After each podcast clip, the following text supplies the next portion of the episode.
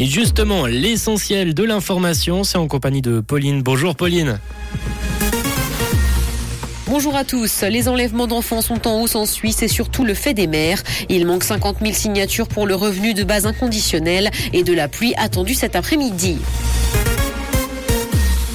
Les enlèvements d'enfants sont en hausse en Suisse et surtout le fait des mères. 68 enlèvements et 11 violations du droit de visite ont été constatés dans le pays l'an dernier. La Suisse a d'ailleurs franchi un record d'infractions dans ce domaine au niveau international. Selon l'Office fédéral de la justice, l'augmentation des cas d'enlèvement est d'ailleurs constante depuis 10 ans. La pandémie a d'ailleurs joué un rôle dans ce phénomène puisqu'elle a péjoré des situations familiales fragiles et allongé les procédures judiciaires. Il manque 50 000 signatures pour le revenu de base inconditionnel. Cette deuxième initiative visant à instaurer le RBI a été lancée en septembre 2021 et a souffert de la pandémie. Le délai pour le dépôt des signatures à la chancellerie fédérale est fixé au 21 mars prochain. Les Helvètes avaient refusé une première proposition en 2016 à près de 77% des voix. Ce nouveau texte affine la question du financement. Gérard Wertheimer est en tête des plus grandes fortunes en Suisse. Ce Français installé à Genève est propriétaire avec son frère Alain de la maison Chanel. Sa fortune s'élève à 38 milliards de francs et serait en hausse de 9 milliards. Le classement a d'ailleurs été chamboulé par la pandémie ainsi que par la guerre en Ukraine.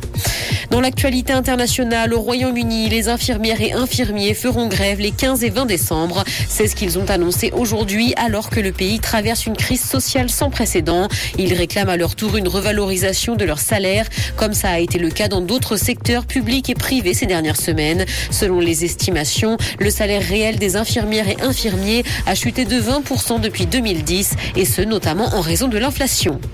Console, une PS5 installée dans la future voiture électrique de Sony Honda. Le futur véhicule pourrait être équipé d'une PlayStation dans son habitacle. Sony souhaite en tout cas se positionner comme fournisseur de solutions connectées pour les voitures et ce en mettant notamment à disposition ses capteurs photo ou encore son savoir-faire dans le domaine de l'audio. L'intégration de consoles serait donc tout à fait possible dans un futur proche. Musique, le nouvel album de Mylène Farmer sort aujourd'hui. Quatre ans après Désobéissance, l'artiste revient avec l'emprise en collaboration avec de nombreux artistes de la nouvelle génération. La star a déjà écoulé 550 000 billets pour sa future tournée à l'été 2023. Sept stades sont déjà complets et il reste peu de place pour les autres dates. Ce nouvel album va parler de relations toxiques.